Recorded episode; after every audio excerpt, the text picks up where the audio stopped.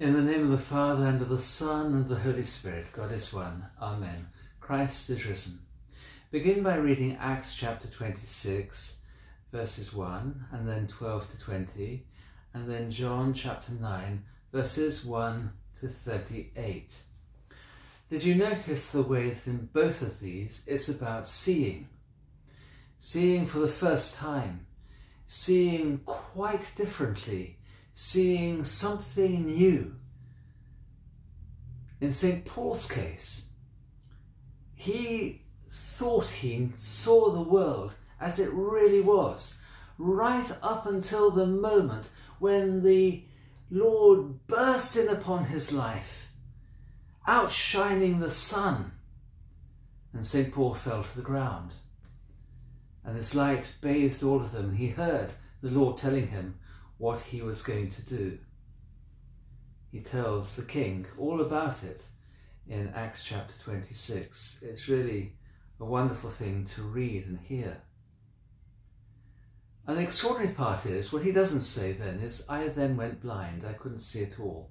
I had seen God, in a sense, it was the last thing that St. Paul saw on that journey. He saw God. He saw heaven opened he saw Christ outshining the sun, as indeed the Lord does all the time, but in our sinfulness we don't see him.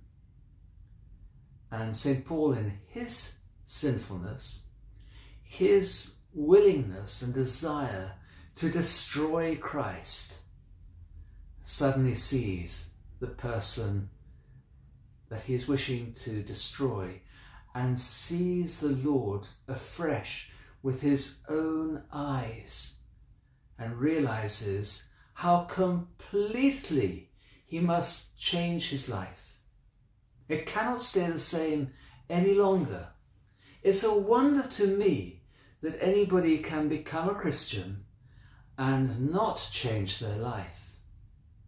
Or how anybody can be a Christian and not allow their life to be changed by the Lord to let their darkness be turned to light, to turn away from that darkness, open their eyes to the light that is Christ, to turn away from the power of Satan, which is nothing.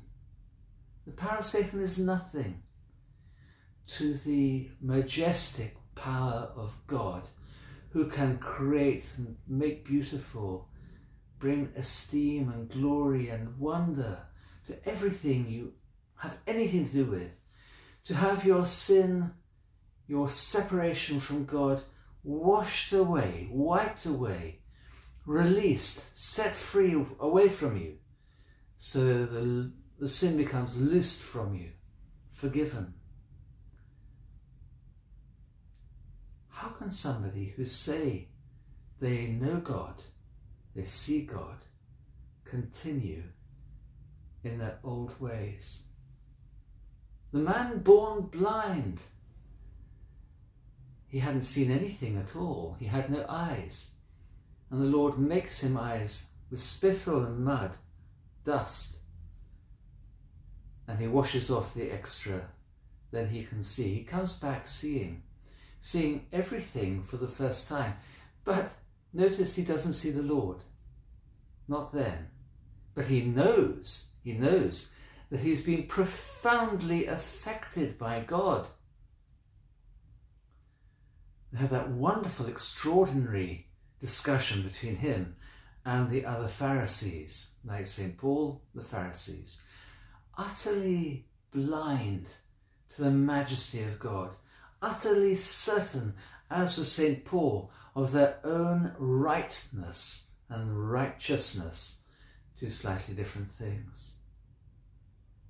But how wrong they were, and how completely unrighteous they turned out to be.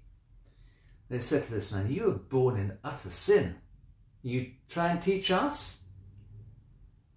They hadn't seen their own sinfulness, and they weren't willing to learn from somebody who had had a direct, personal, intense experience of God.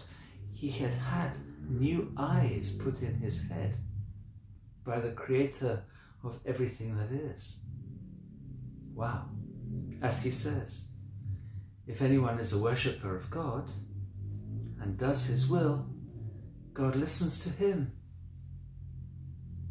So, if you are a worshipper of God,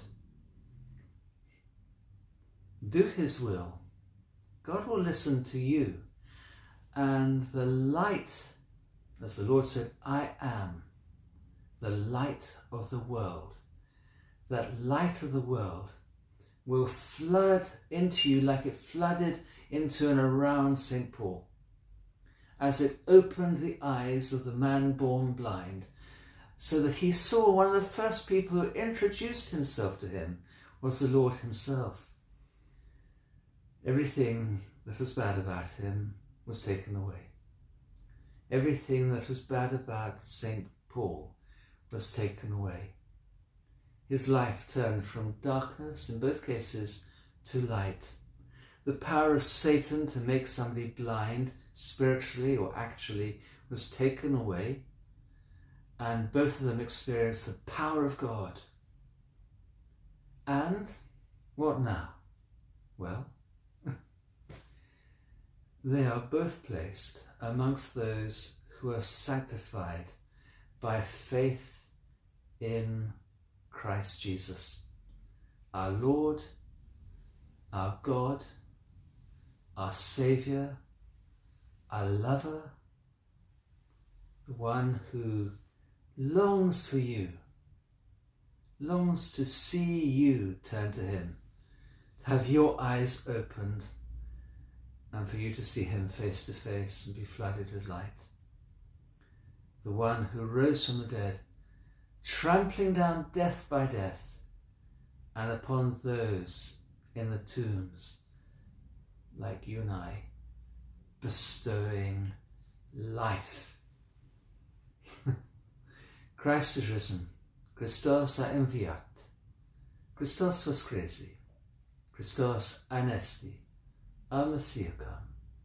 We don't have many more opportunities of this this year. God bless you and keep you your prayers. Amen.